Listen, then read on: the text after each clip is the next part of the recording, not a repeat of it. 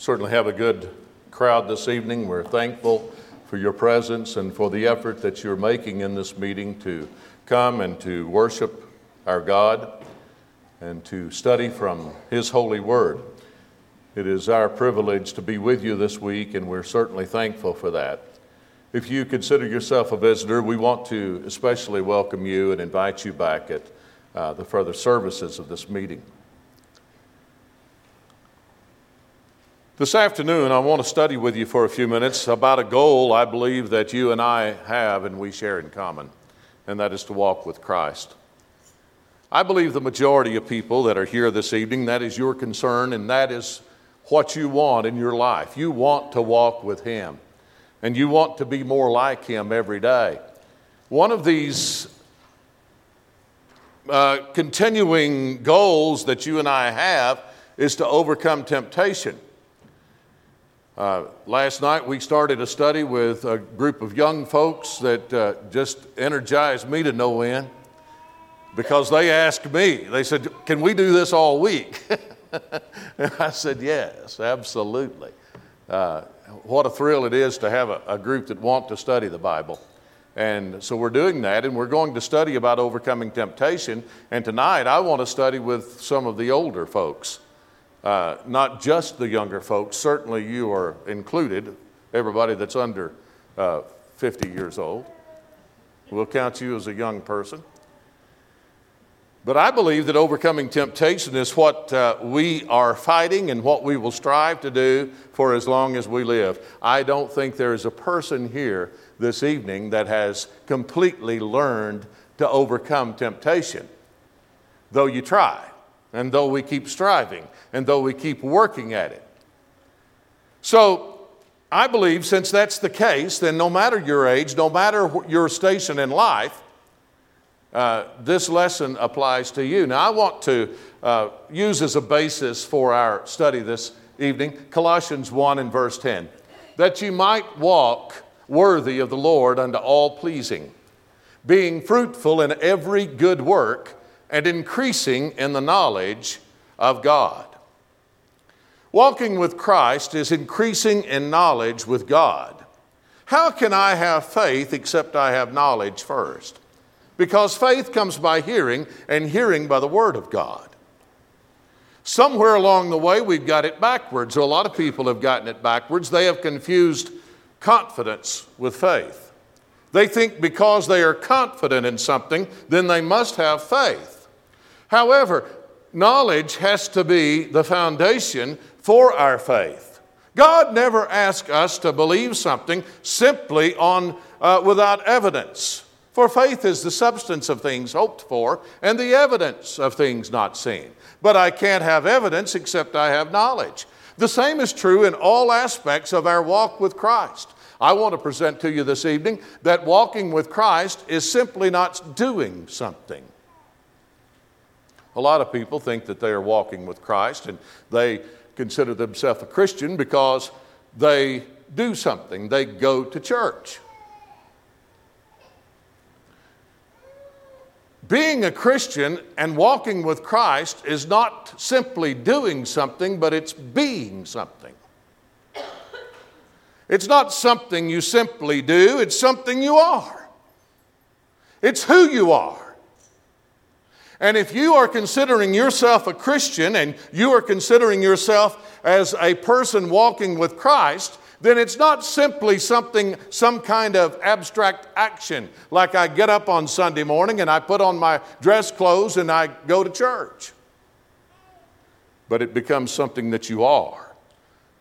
So, therefore, Paul says and, uh, to the church at Colossae that you might walk, that you might live it's a, it's a way of life, worthy of the Lord unto all pleasing, being fruitful in every good work. Hebrews 5, verses 12 through 14, puts it this way For when the time you ought to be teachers, you have need that one teach you again, which be the first principles of the oracles of God, and to become such as have need of milk, and not strong meat. For every one that useth milk is unskillful in the word of righteousness. For he is a babe, but strong meat belongeth to them that are of full age, even those by reason of use have their senses exercised to discern both good and evil. Now, I hope that you paid particular attention to what I have highlighted, and emphasis is mine. First, the first principles of the oracles of God. Our walk with Christ begin with first principles. Begins with basic fundamental truths from God's Word. But my walk needs to be more than just that as I grow as a Christian and as I walk with God. He tells us that by reason of use, we have our senses exercised to discern both good and evil. So, in a lesson like walking with Christ and overcoming temptation, then the first principle that you and I must understand is we have to use what we know and we have to continue to grow. It frustrates me when I think about Christians not willing to grow. If I have a way of life that is, I'm calling everybody in the world to follow, certainly I need to be growing in that way of life. It's frustrating when we think about our churches not growing. And growth, mind you, is uh, twofold. We can have spiritual growth, but we certainly cannot grow except we are adding to the number too as well. So, by reason of use, to discern both good and evil, the first principle that I want you to understand is growth has to occur in order to learn how to overcome temptation. This growth comes by reason of use and exercise. Just like we would exercise our physical body, we must exercise the spiritual man so that you and I might grow. Now, I have a little chart up here that uh, I call this my moving on up chart. And you can illustrate growth in a number of ways. I want I choose to illustrate it this way. We start out with faith, and this faith is based upon knowledge. Well, I hear the Word of God, and then I start adding uh, these Christian virtues. 2 Peter 1, verses 5 through 7 says, And beside this, giving all diligence. Now, diligence means I must place an effort in doing this. Add to your faith virtue, and to virtue knowledge, and to knowledge temperance, and to temperance patience, and to patience godliness, and to godliness brotherly kindness, and to brotherly kindness charity. Here we have a, uh, a chart that says faith, virtue, knowledge, temperance. I can't have temperance in my life except I know what God desires for me to do. My faith will allow me to live a virtuous life and a clean life all uh, types of spiritual growth, we uh, can look at it as subtopics as well, such as overcoming temptations as a part of our subtopic of spiritual growth. An exercise of self control. I learn how to hold myself in. I learn how to say no to things. I learn how to say yes to God. A change of desires and forgiving and seeking of forgiveness. So 2 Peter 3:18 says, "But grow in grace and in the knowledge of our Lord and Savior Jesus Christ. To him be glory both now and forever." Amen. So tonight I want to ask you, are you growing? Are you exercising toward growth? Are you overcoming temptations? Are you learning how to do that? Are you exercising self control? No one succeeds by giving up. So I charge you tonight not to give up in spiritual growth. Keep striving, be diligent in it. Tonight, let's concentrate on one of these virtues, one of these attributes of spiritual growth, and that being overcoming temptation. The success of overcoming temptation depends uh, on some key responses. When I'm tempted, I need to have some key responses. I need to know what, how, and, and how to respond to what God would want me to do. Uh, I'd, I'd, like to mention just a few of them for you this evening and something for us to consider and to meditate upon. Number one, I need to learn how to curb my desires. All of us have desires. We need to learn how to curb desires. We need to learn how to change what we desire.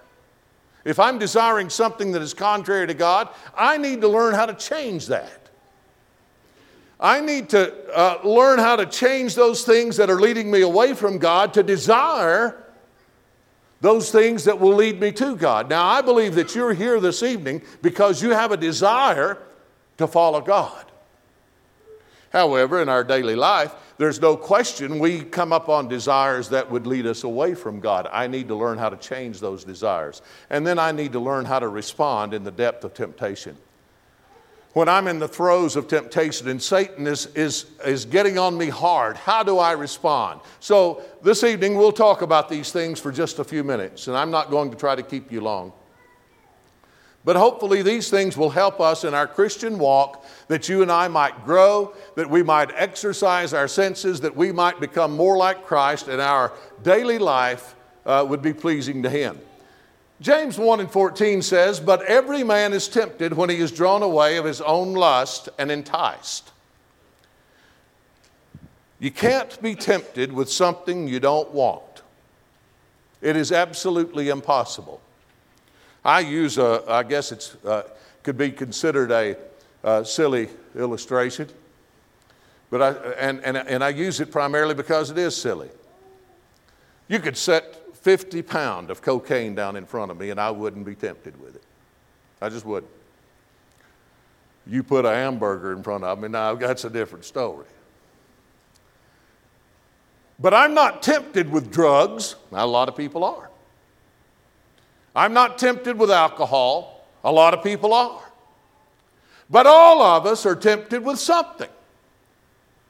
Because we have a desire, and this desire that Satan uses will lead us away from God if we do not learn how to overcome our temptation. Now, we want to consider, and I've already had it on the board, consider David and Bathsheba. David and Bathsheba is a prime example of a man being tempted with a natural desire. Every man that is uh, uh, normal, that has a natural desire that David had. Uh, Satan uses these desires to lead a person away from God. Uh, David and Bathsheba, however, is a story that I believe is so pointed toward our society today. And I'll tell you why. I believe it's pointed because David illustrates to us a man who is looking into a place that he has no right. He, he stands out on his porch and he looks over. I don't know what kind of glance it was, but there was a woman that's taking a bath. And this woman is a beautiful woman. Now, I told the young folks this last night, and I'm going to tell the old folks tonight. the old men in here. David did not even have a right to look. Not even a right to look much less carry that look out to the extent that he did. But it all began with this a man is tempted when he's drawn away by his own lust and enticed. Men, you have no right to look at another woman except your wife. You don't have that right. We face and we live in a very vile society where pornography has become such a norm that men have gotten the idea that they can look and there's nothing wrong with it. You do not have the right to look. And when we sit down at our computer, or we sit down at our TV set, or we sit down with our DVD, what are we looking at? And if the hard drive on your computer was revealed to this group this evening, how would you feel about it?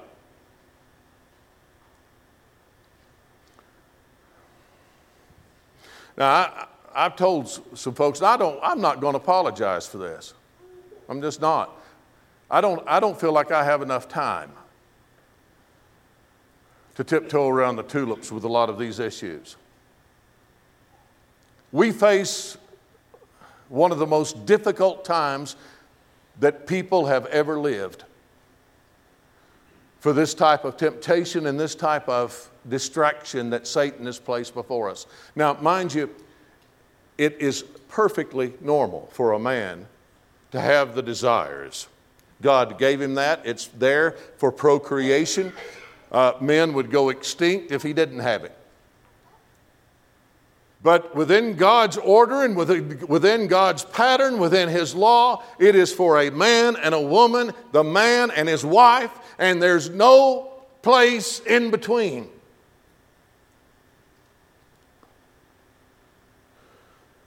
We do not even have the right to look, and ladies, you don't either. Your eyes need to be fixed upon your husband. Guys that are not married, you need to start practicing this now. And understand that God has a mate for you, God has a, a, a helpmeet for you. Plan for that, not plan for the moment. So David looks over into Bathsheba's backyard, her porch or whatever, and he sees this woman, this desire. It all began first with a look. Then the desire grew, and David started planning. How can I have this woman? And you know the rest of the story. Uriah ends up dying. David ends up having a, a, a child with Bathsheba. His life becomes in shambles. All because of looking into an area that he had no right, and that's where it began. So we need to learn how to curb our desires. We need to learn how to want and hold back. Hold ourselves in on the things that are natural and put them in the area of God's plan.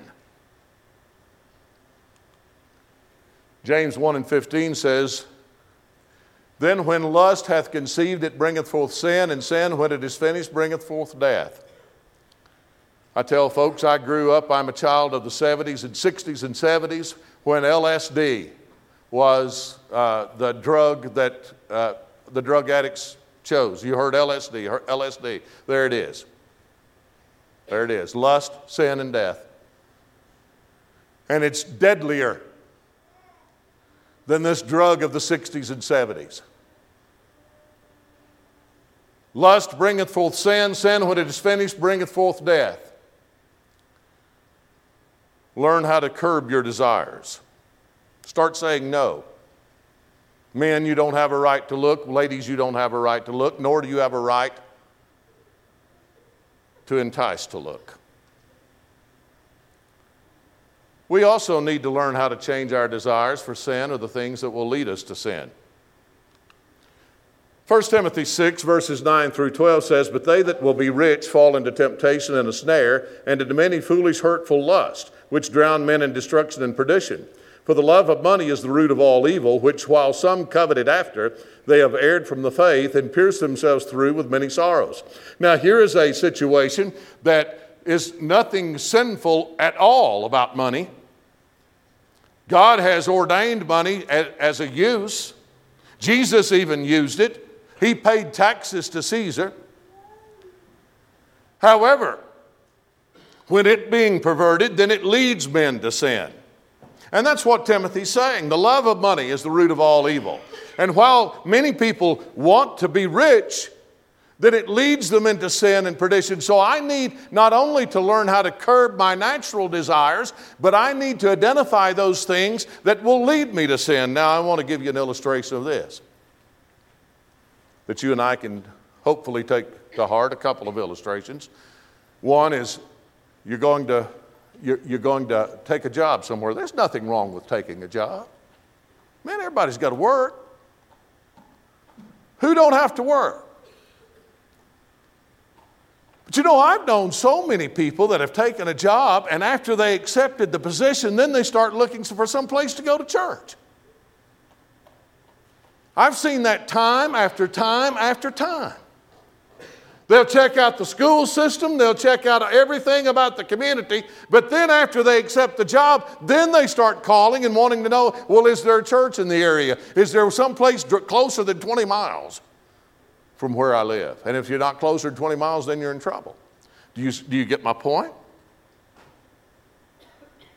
I need also to curb my desires in the things that will lead me to sin. I, another illustration, and, and you're going to find this one hard to believe, but I'm telling you, I, I'm telling you the truth. And, and let me preface this by saying I am not opposed to softball. I, am, I am nothing against softball. My kids played it, it's, it's perfectly okay. However, it's just like making money.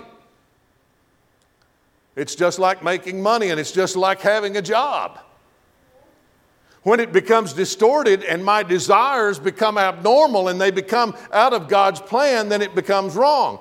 Uh, there's a fellow back home that was telling me that he coaches a traveling softball team. Now, you, this may be here, I don't know, but I'm just sure hoping this is not the case with Amarillo, Texas. I'm just hoping this is not, I hope this is exclusive to our area and I hope that it dies out in a hurry. But he told me he, he was coaching a traveling softball league. He said they travel two times a week. He said the expense is unbelievable. He said the parents pay for this. He said the parents will pay hundreds of dollars in uniforms, in travel expenses, hotel expenses. They go two times a week. Generally, they play on a Friday night, and guess what? A Sunday afternoon.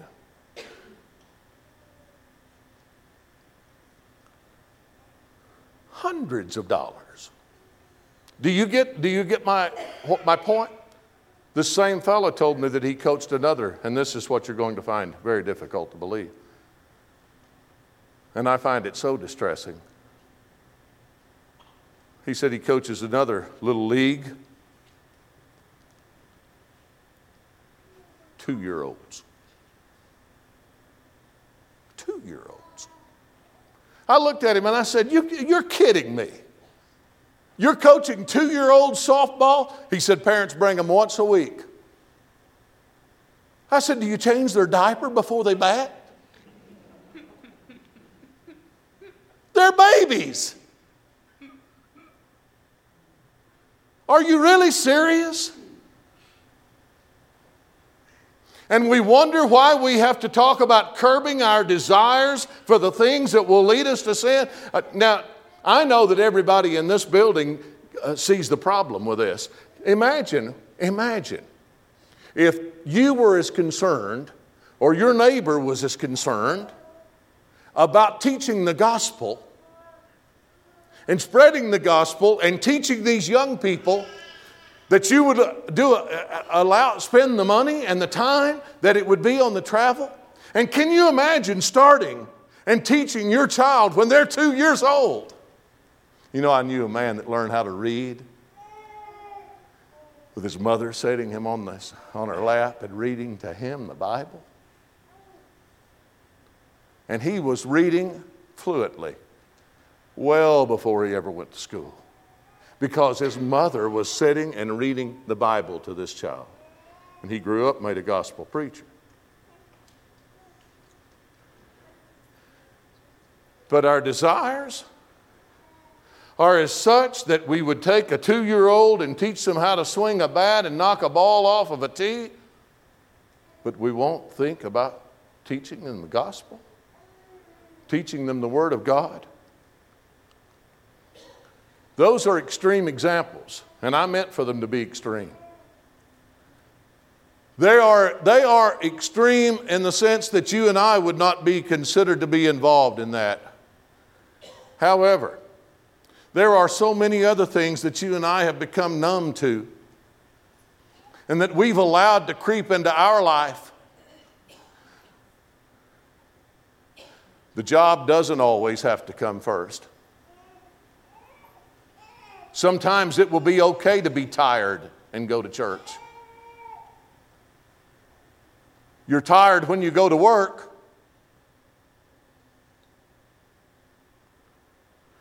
It's okay for the child not to have the social re- interactions with children on a softball field if they need to go to church. or to have a study with you and your family or the elders.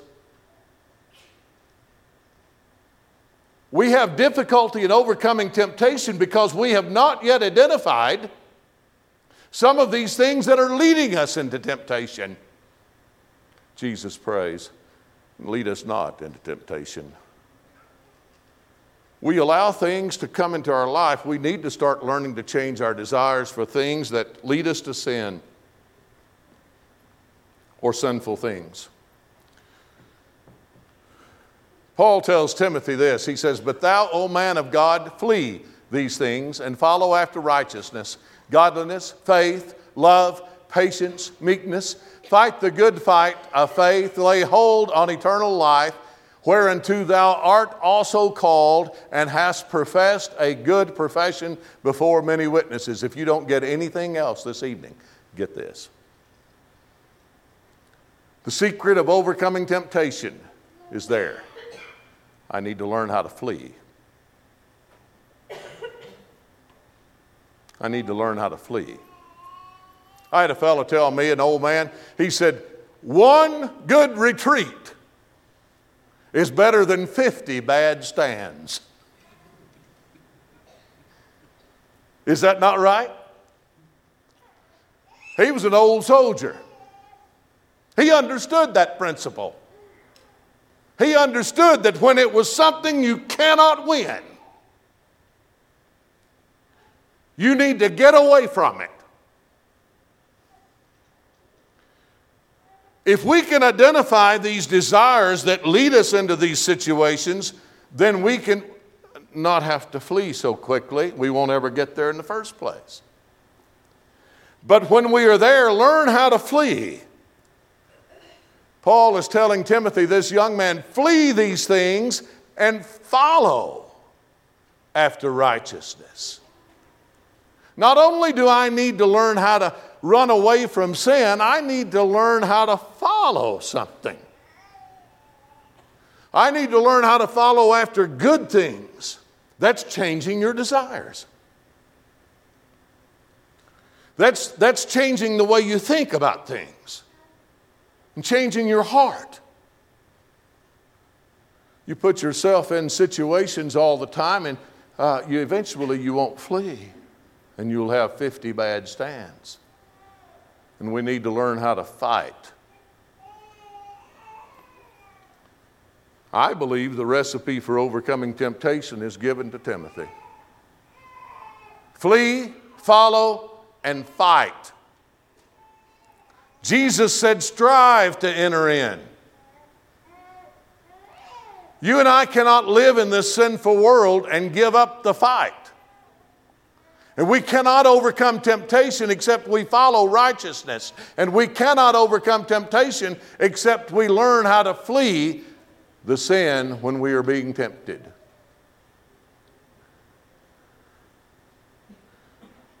Let's look at the response and the depth of temptation that is exhibited in the life of Joseph. Now, we looked at a man who was a failure.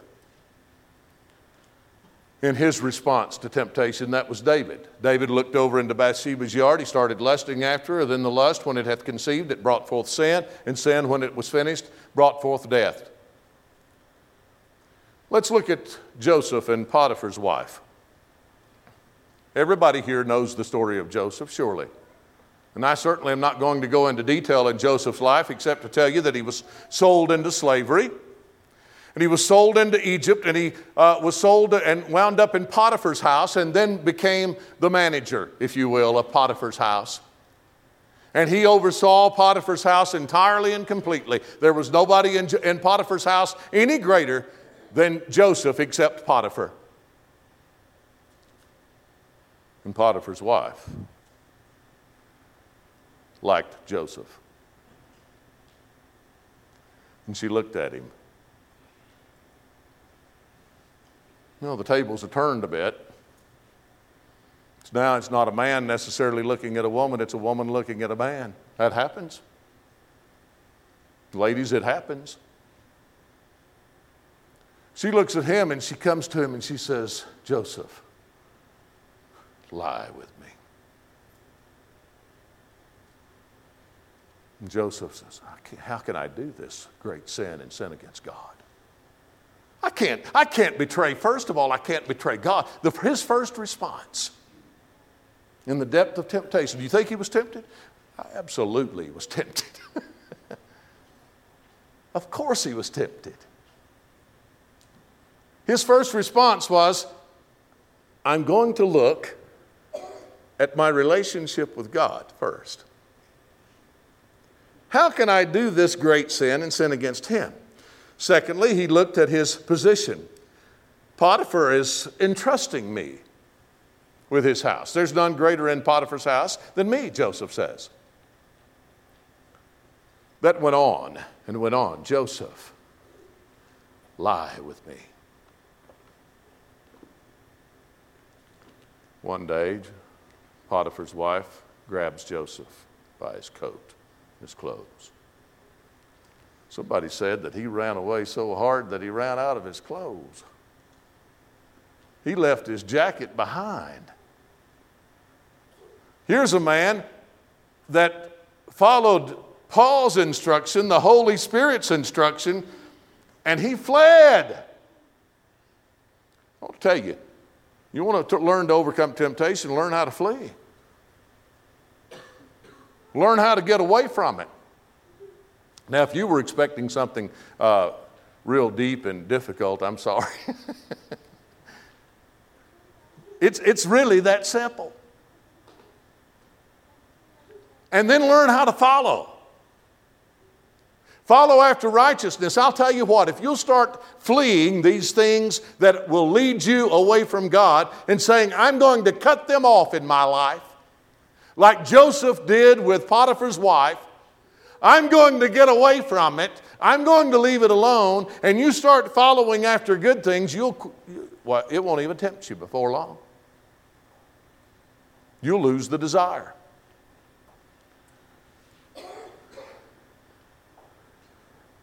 and then continue to fight. Flee, follow, and fight.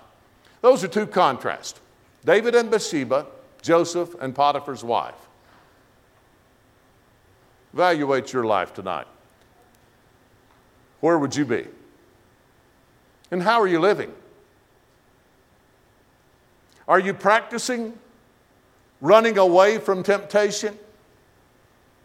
I told, uh, uh, I told a young man this one, uh, not too terribly long ago, not long at all. As a matter of fact, I told him, I said, You need to learn how to run away. He said, I don't run from nothing. I said, You better run from this. And you had to, because your soul's at risk.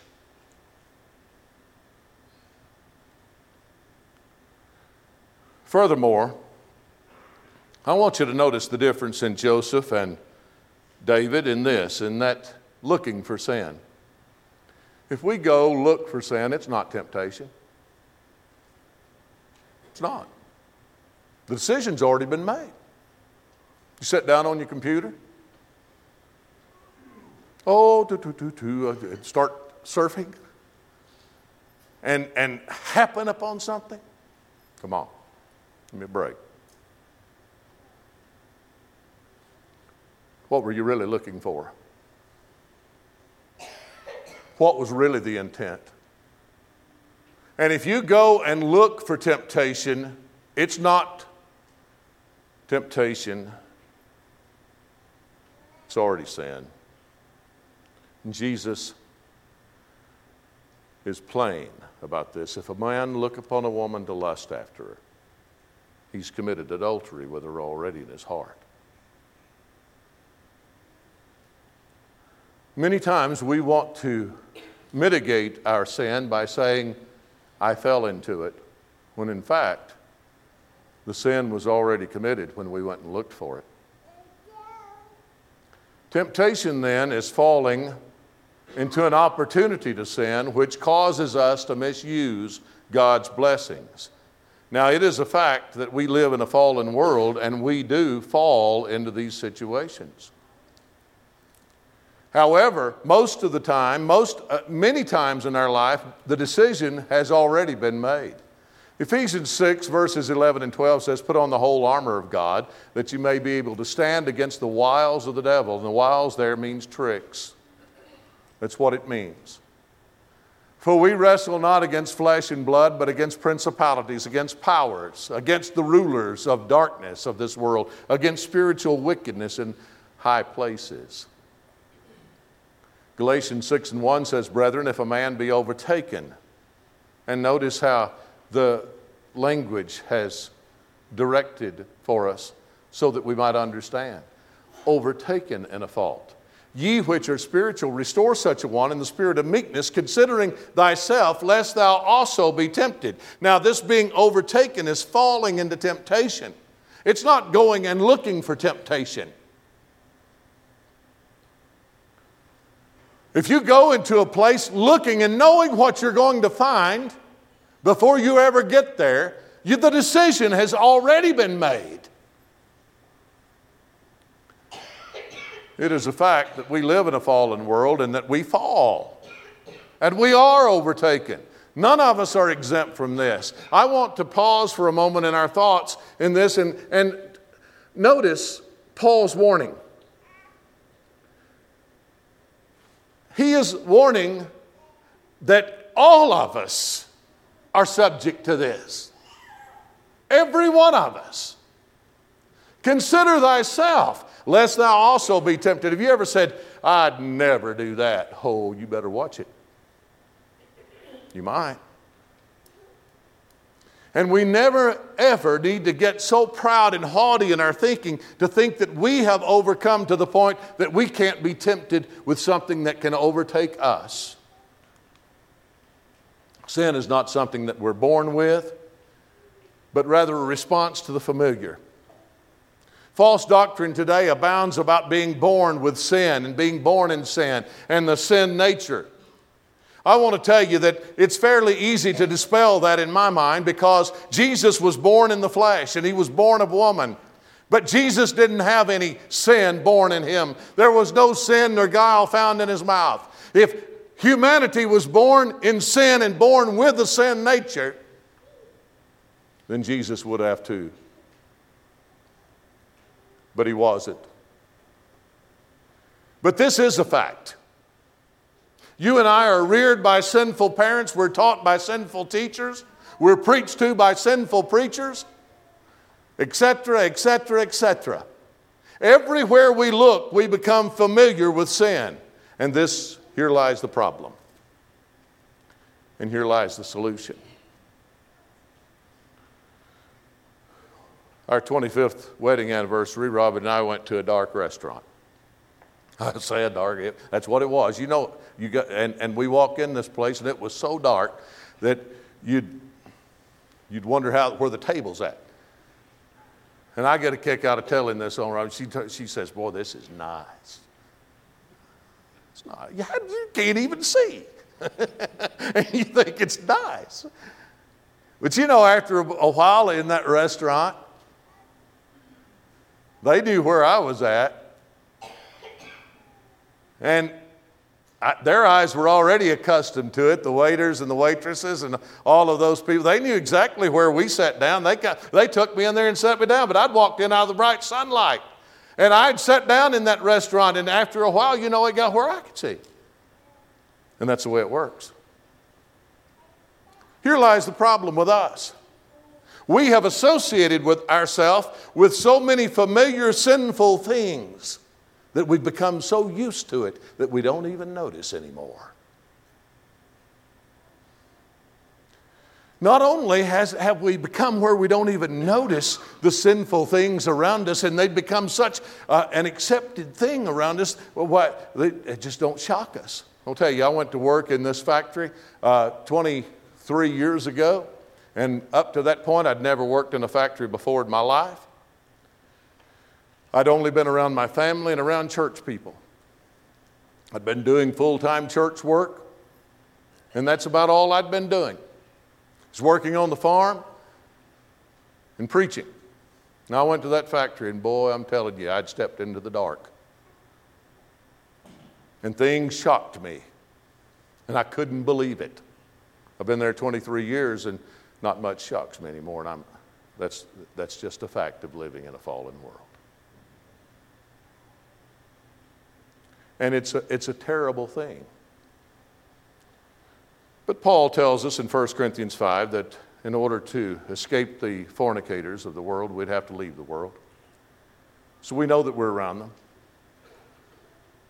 But we need to work and we need to strive and fight so that these things that are sinful they become shocking to us once again that we can identify the sinful things that would lead us into being overcome. I believe that we have been become so familiarized with sin that many of the things have become a part of us. Becomes who we are and the only operation that would ever get rid of them is an operation by the great physician. You and I cannot excise these sins in our life, so many of them, but Christ can. However, you and I can fight the good fight of faith. We can learn to identify those things that would lead us to sinful situations. We can learn even to change our desires. We can learn to think like Christ. Let this mind be in you, which was also in Christ Jesus, Paul says. Jesus told Simon, and, and the Lord said, Simon, Simon, behold, Satan hath desired to have you, that he may sift you as wheat. But I have prayed for thee, that, they, that thy faith fail not, and when thou art converted, strengthen thy brethren. You know, I didn't understand that for a long time, Tony Springer helped me out with that. Because I thought conversion was a process. And I, and I was even trying to write a sermon on the process of conversion, and, and I struggled with it. And you know, usually when you struggle with something, there's a problem with it, especially in the Bible, because the Bible is, is got pieces and it fits together. And when it fits together, it's a pretty picture. When it won't go together, you, it may be you. Jesus told Simon, Simon, when thou art converted. Simon's been with Jesus all this time and he's still not converted? What's going on? I'll tell you what was going on with Simon. He hadn't changed his mind yet. That's what was going on with him, and, and that may be the case with you. Conversion happens in a blink of an eye. The Greek in it teaches that it happens in a blink of an eye. I can change my mind. God has given me free moral will, and I have a choice, and I can change my mind. And the things that I wanted, I can choose not to want them. And the one that I haven't been following, and the life that I had been living, I can choose to change that. And I can change my mind like that, and you can change your mind too. Overcoming temptation, then, I need to change my mind. Simon, when thou art converted. About you tonight, will you have a change of mind? If your life is one that is in sin, in sinful actions, and sinful desires, and you're away from Jesus Christ, you can change your mind. And it's only you that can change it. The Word can have the effect, the Word of God can have the effect, and it can prick your heart, but you have to change your mind. And what you had been desiring, you can quit desiring and quit wanting those things and start wanting the righteousness and holiness of God and overcome temptation and be overcomers. If you're here this evening and you're not a member of the Lord's church, we ask you to come, repenting of your sins, confessing Jesus Christ as the only begotten Son of God, and be buried with him in baptism, and raised to walk in newness of life. If you're here this evening and you need the prayers of the church to help you, prayers for forgiveness, for strength, whatever your need, won't you come as together we stand and sing?